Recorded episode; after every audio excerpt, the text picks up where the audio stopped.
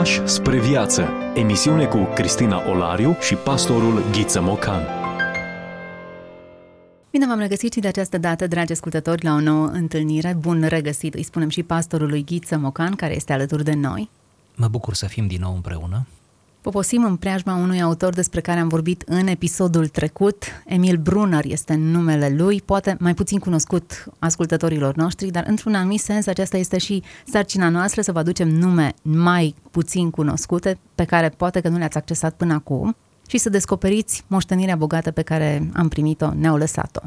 Există aici un paradox în ceea ce spuneați, e mai puțin cunoscut. E un paradox pentru că neoprotestantismul are rădăcini serioase în protestantismul de factură germanică al Europei uh, occidentale. Prin urmare, am face bine să ne cunoaștem mai bine părinții, de la reformatori începând, și uh, toată această dezbatere dinamică teologică, extrem de vie în protestantismul occidental, pentru că, spre deosebire de spațiul catolic, de unde s-a desprins nu, protestantismul prin reformă, Spre deosebire de spațiul catolic, protestantismul a fost extrem de dinamic, nu întotdeauna într-un mod neapărat fericit, dar oricum, dezbaterea teologică pe multiple planuri, inclusiv cu anumite derapaje, mă gândesc aici la teologia liberală a secolului XIX, tot în mediul germanic, deci dezbaterea teologică a fost extrem de încurajată în spațiul uh, protestant. Repet, cu riscurile și pagubele de rigoare.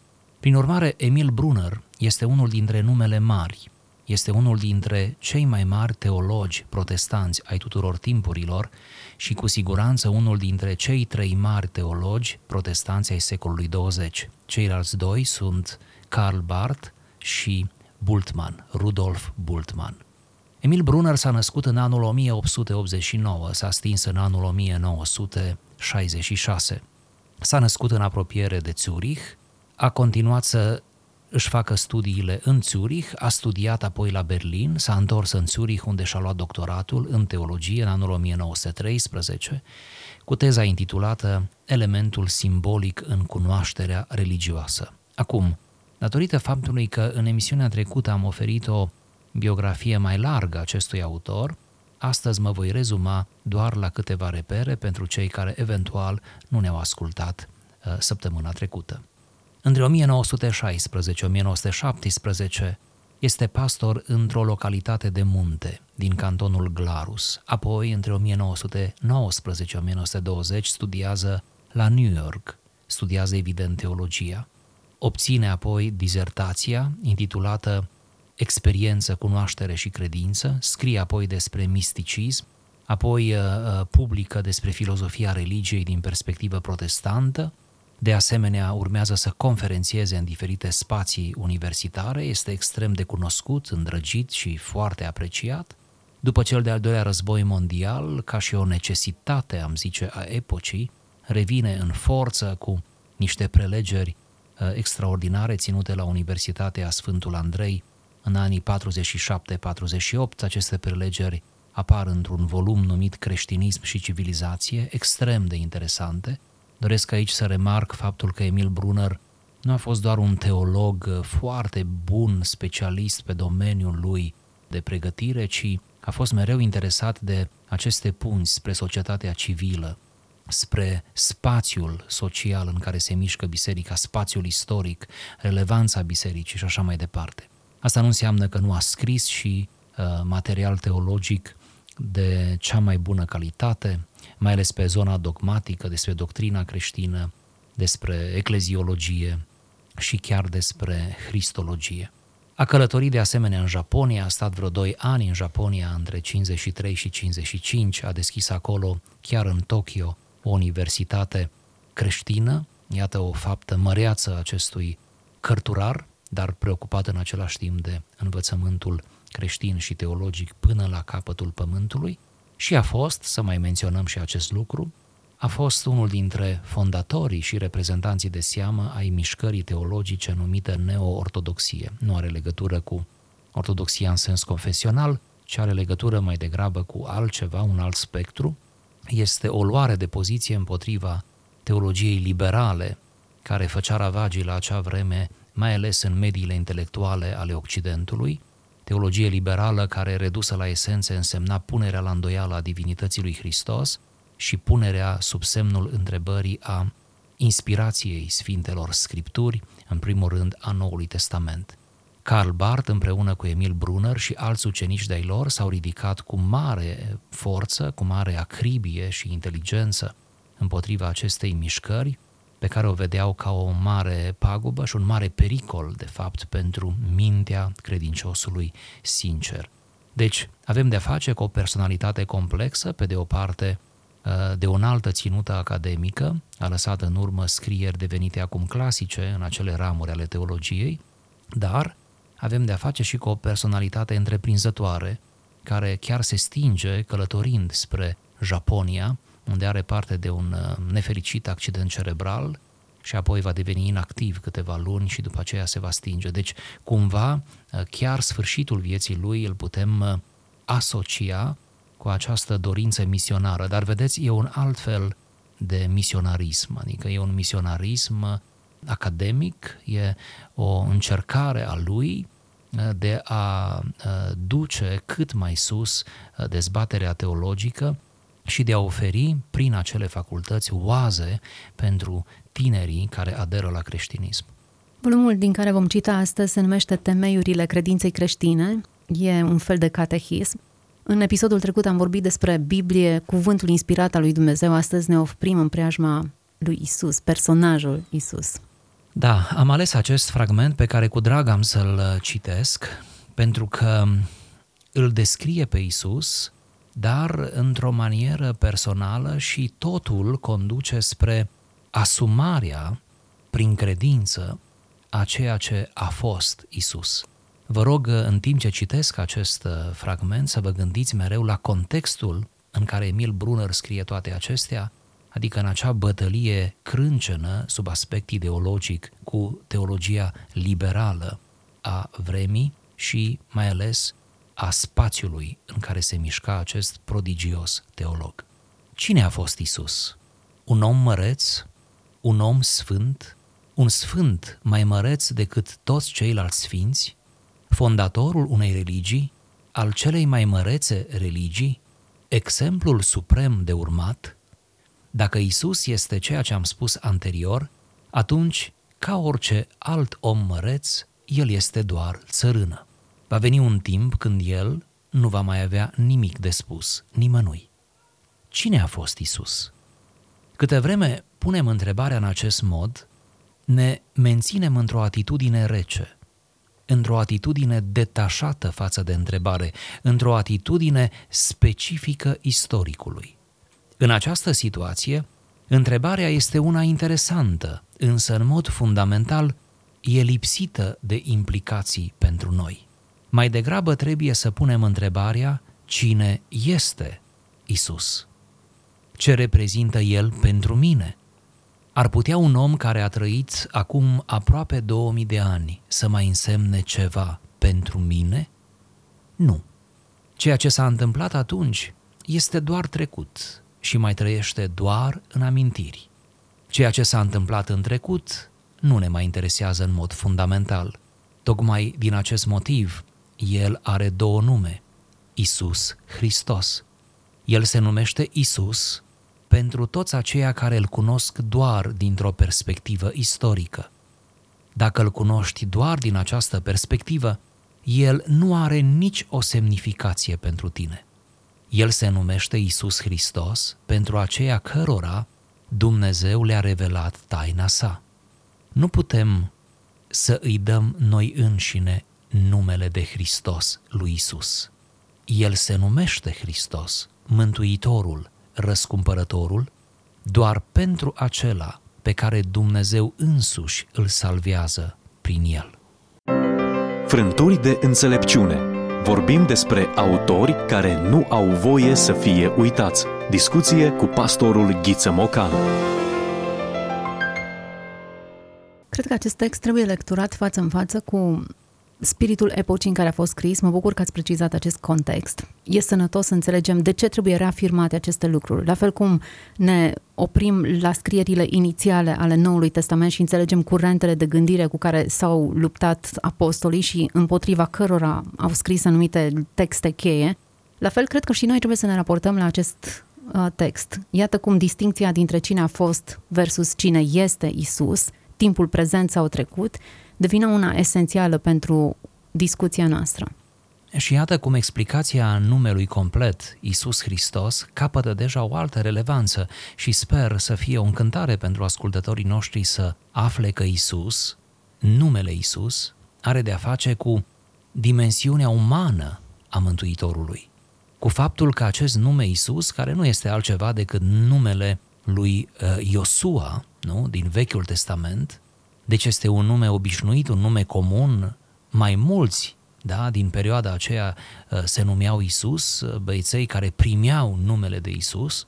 Deci numele acesta arată dimensiunea aceasta pământeană a Mântuitorului, faptul că a luat trup de om, faptul că și-a împropriat natura noastră umană cu toate ale ei, faptul acesta că a simțit nevoia de somn, nevoia de odihnă, nevoia de mâncare, faptul că a simțit sete, faptul că pe cruce a simțit durere, toate acestea, toate acestea atestă dimensiunea umană a lui Isus, adică pe Isus însuși.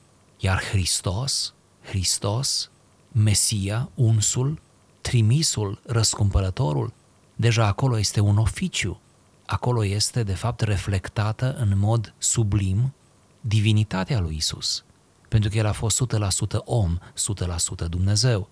Temerea, îngrijorarea lui Emil Brunner din acest paragraf, coroborat cu, așa cum spuneați, cu dezbaterile din epocă, este ca nu cumva să-L fi pierdut pe Hristos și să rămânem numai cu Isus.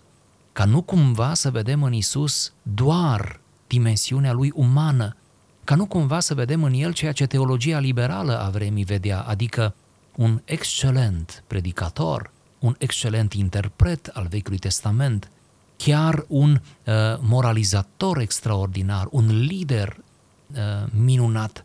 Să nu vedem în el doar dimensiunile acestea ale unei umanități excelente, a unei umanități uh, duse până la ultima ei consecință și atât. Pentru că teologia liberală tocmai asta făcea și asta face și astăzi îl reduce pe Isus la această dimensiune de fondator a unei religii.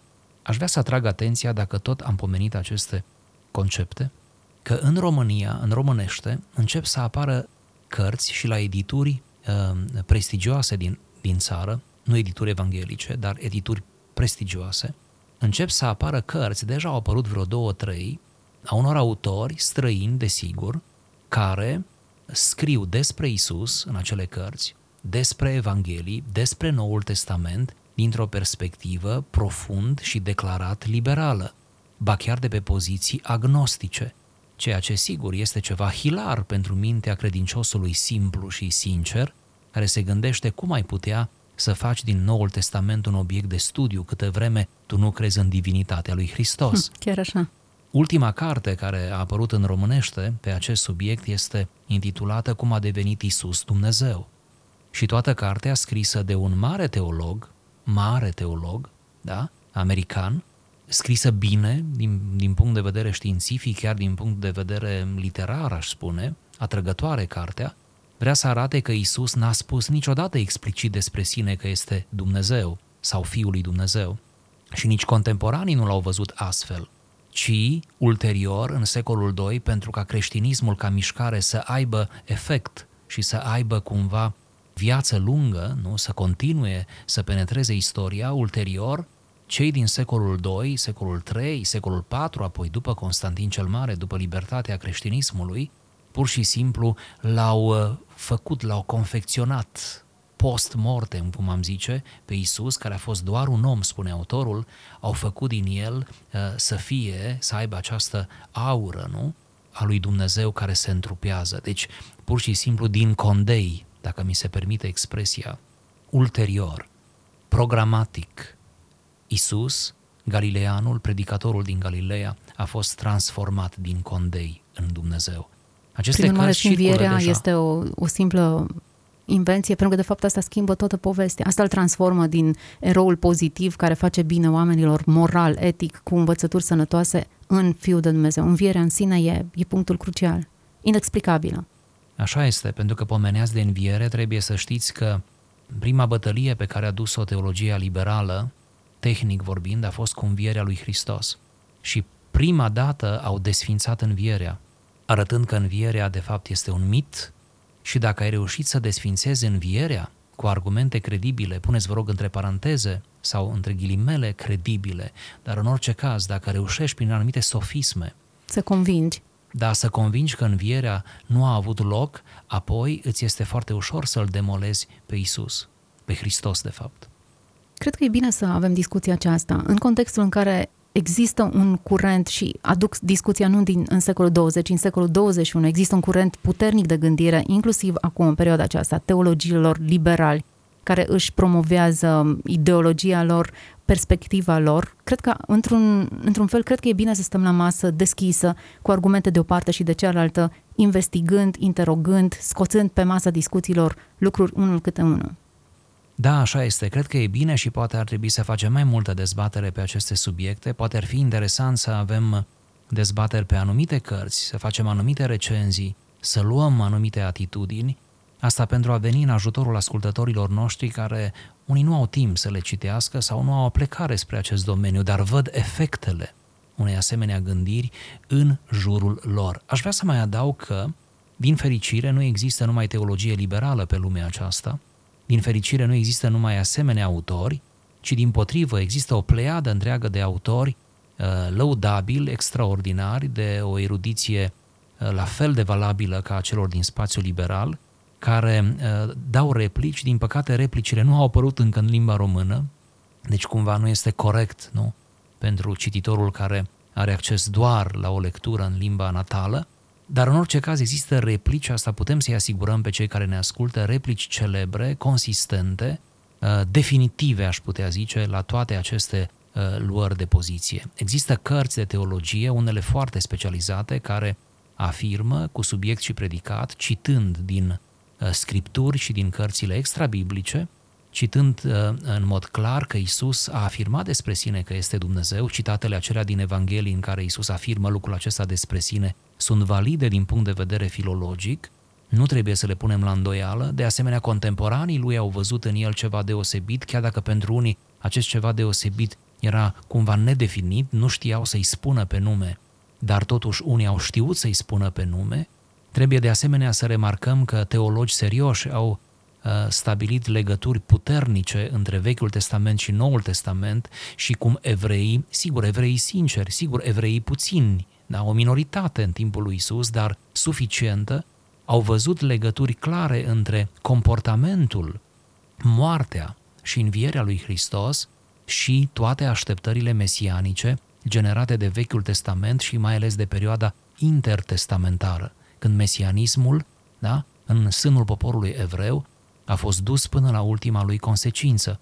Fără a deveni însă prea tehnici, am dorit să amintesc toate aceste paradigme pentru a înțelege că Hristos afirmă despre sine că este Dumnezeu, cei din jurul lui Hristos, contemporan de lui ucenicii cu prioritate, afirmă lucrul acesta, să nu uităm că în momentul crucificării, potrivit uneia dintre evanghelii, chiar și un soldat roman afirmă lucrul acesta, să nu uităm că această frumoasă carte de istorie din Noul Testament, numită Faptele Apostolilor, aduce argumente suplimentare cum oameni din diferite sfere etnice, sociale, religioase, prin convertire, uh, vorbesc, afirmă ca mărturisiri de credință profunde despre divinitatea lui Hristos, ori în fața acestor evidențe textuale, istorice, experiențiale, nu poți veni decât, nu, uh, dacă ești rău intenționat, nu poți veni să spui că toate acestea nu înseamnă nimic. Și aș mai aduce un argument care nu este din texte, ci care este din viața noastră a fiecăruia dintre noi, a fiecărui creștin. Noi știm, pe baza unei experiențe a convertirii și a prezenței lui Dumnezeu în viața noastră, sigur o prezență imaterială, nu? Pe care nu putem pune mâna, așa cum punem mâna pe o bucată de lemn sau de piatră, Dar știm din propria experiență că e mai mult decât Isus, că Isus e mai mult decât Isus, că este Hristosul, că este cel de care avem nevoie. Și știm asta dintr-o nevoie ontologică, dintr-o nevoie a ființei noastre în relația cu divinitatea. E bine că ați precizat aceste lucruri, să nu ne descurajăm prea tare și mai ales pentru că nu există un echilibru în uh, traducerile românești între scrieri de o parte și de cealaltă. Poate că veniți cu o listă de sugestii în limba engleză pentru cei care lecturează sau uh, alte limbi, dacă pot completa această grilă.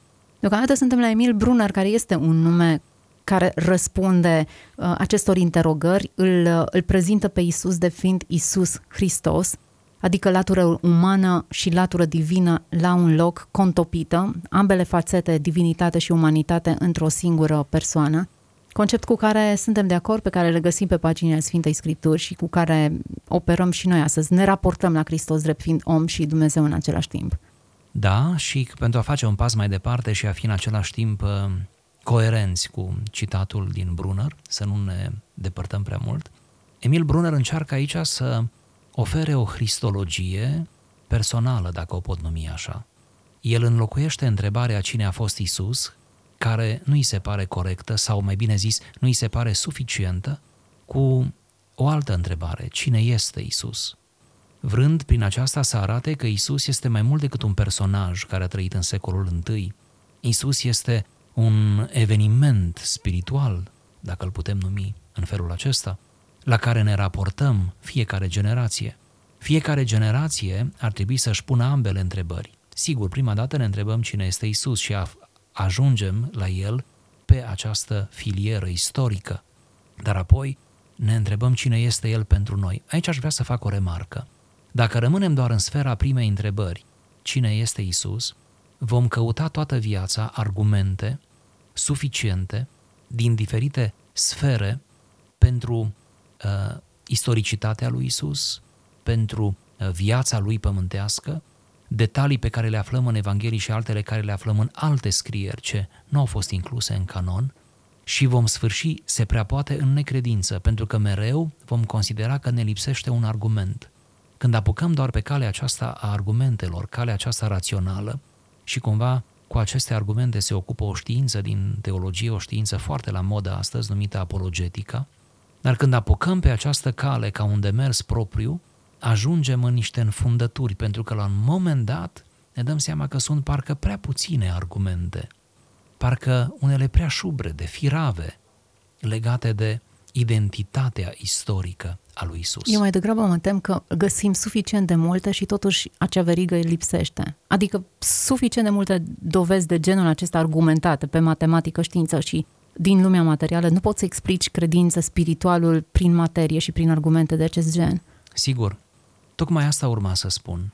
Toate aceste argumente care există, și există suficiente, fără îndoială, și argumentele vin nu numai din textul biblic, nu numai de la contemporanii lui Isus, pe care i-am putea acuza de un anumit subiectivism, ci vin uh, și din partea romană, greco-romană a epocii, din partea adversarilor lui Isus. Deci avem uh, așadar uh, în mod omogen argumente. Dar nu putem rămâne aici. Viața și provocările sufletului sunt mult mai mari decât căutarea și dobândirea, înțelegerea unor asemenea argumente. Cred că trebuie să facem pasul mai departe, ori Brunner la, tocmai la acest lucru ne invită. După ce ți-ai lămurit lucrurile, cât de cât ce înseamnă cine a fost Isus, acum vezi cine este El pentru tine. Vezi ce înseamnă El pentru tine. Într-un fel, chiar dacă sună poate puțin prozaic felul în care mă exprim, Isus trebuie să devină contemporanul fiecăruia dintre noi. Câtă vreme nu este contemporan, el rămâne doar un personaj și un personaj nu ne poate salva sufletele. Cred că și este o carte, Isus contemporanul nostru, destul de, de interesant conceptul și chiar așa și este. Dacă nu e contemporan cu noi, degeaba credem într-o poveste petrecută de mult. Eu nu știu de acea carte Isus contemporanul nostru, dar știu de o poezie celebră scrisă de Vasile Voiculescu, care chiar așa se numește, Contemporan cu Dumnezeu. Finalul acelei poezii tocmai asta subliniază. Doamne, îți mulțumesc că sunt contemporan cu tine. E foarte frumos și aceasta. Da, nu ne mai rămân multe minute pe care le avem împreună și aș vrea să tragem câteva concluzii despre textul pe care l-am propus, despre tema de discuție pe care am propus-o, mai mult decât binevenită în contextul actual. Da, prima concluzie aș uh, formula-o astfel. Apropierea de Isus, de personajul Isus, e o apropiere unică, pentru că El a fost unic. Nu ne putem apropia de El ca de un alt personaj din istorie, oricât de mare ar fi acel un alt personaj. Deci cred că în primul și în primul rând trebuie să avem această pioșenie a raportării noastre la Isus. Cred că este importantă atitudinea cu care ne apropiem. Ori fără o atitudine corectă, nu vom putea ajunge la un rezultat corect. Apoi, o altă concluzie, dacă ar fi să le numim alt, astfel, este ca să dăm drumul cercetării, adică să ne preocupe Isus și să ajungem până în stadiul în care să fim preocupați de Isus mai mult decât orice alt personaj. Nici o clipă Isus nu a vrut să se ascundă de noi, ca să zic așa. Nici o clipă nu a vrut să ne impună un anumit blocaj intelectual de cercetare, nici o clipă. Prin urmare, încurajăm cercetarea pentru că Domnul însuși ne cheamă să-L cunoaștem și să ne folosim în această căutare a lui Isus, deopotriva lui Isus și a lui Hristos, Isus Hristos, în primul rând, de textele pe care biserica le-a validat, incluzându-le în canon, adică bizuindu-ne cu prioritate pe Evanghelii. Pledez pentru cele patru Evanghelii. Oricât de complicate par a fi uneori, oricâte situații grele întâmpinăm în înțelegerea textului lor, ei bine, toate acestea luați-le ca niște provocări. Evangheliile rămân materialul canonic și materialul primordial pentru înțelegerea vieții lui Isus. Lectura Evanghelilor este obligatorie pentru cine este interesat cu adevărat de Isus, chiar memorarea unor părți din Evanghelii. De asemenea, o altă concluzie uh, ar fi ca de vreme ce ne preocupă Isus, să încercăm să fim preocupați și de soarta sufletului nostru și să înțelegem, prin această frământare, cercetare, sinceritatea căutării, să înțelegem că sufletul nostru are nevoie de Isus. Sigur, nu toți ajung la această concluzie, din păcate. La unii se sfârșește viața și încă nu au făcut legătura între Isus Hristos și ei înșiși. N-au ajuns la această legătură, la această contopire. Dar scopul pentru care Domnul a venit este tocmai acesta, ca să se ofere fiecare generații, să se ofere prin credință, sigur, în chip mistic. Deci cred că până acolo trebuie să suim preocuparea noastră și să-l transformăm, sugerez aici, să-l transformăm pe Isus în modelul nostru suprem. Câtă vreme el va deveni modelul nostru suprem, nu vom mai fi dezorientați, nu vom mai fi singuri, vom avea parte de o însoțire în cele mai mari singurătăți ale noastre. Și de ce nu, ca o ultimă concluzie, făcând toate acestea într-o progresie descrisă sumar de mine aici, de ce nu putem să ajungem până la nivelul încât să visăm cu Isus, să visăm în sensul nu neapărat cu ochii închiși, dar uh, să visăm destinul nostru etern, eschatologic, împreună cu El da? domnind în eternitate împreună cu El, fiind împreună cu El, să fim, cum zice Sfântul Apostol Pavel, pentru totdeauna cu Domnul. Deci, El devine, de vreme ce ne preocupăm de, de viața Lui și de lucrarea pe care El o face în inima noastră, El devine până la urmă ținta căutărilor noastre și ne contopim în planul acesta al credinței cu ființa Lui și viața Lui devine viața noastră și în sfârșit devenim cu adevărat creștini. Hmm, ce frumoasă definiție, ce frumoasă călătorie, ce frumoasă sumarizare a discuției noastre. Prin urmare, scanăm un Isus istoric ca să trăim cu un Isus prezent, în așa fel încât să moștenim un viitor împreună cu El. Mulțumim foarte mult pentru prezența în emisiunea noastră. Am discutat despre Emil Brunner, un volum care pune credința creștină, bazele, temeiurile credinței creștine adunate într-o carte pe care vă recomandăm și de data aceasta. Mulțumim pentru că ați rămas alături de noi. Mă rog ca Dumnezeu să vă vorbească în continuare. Toate cele bune!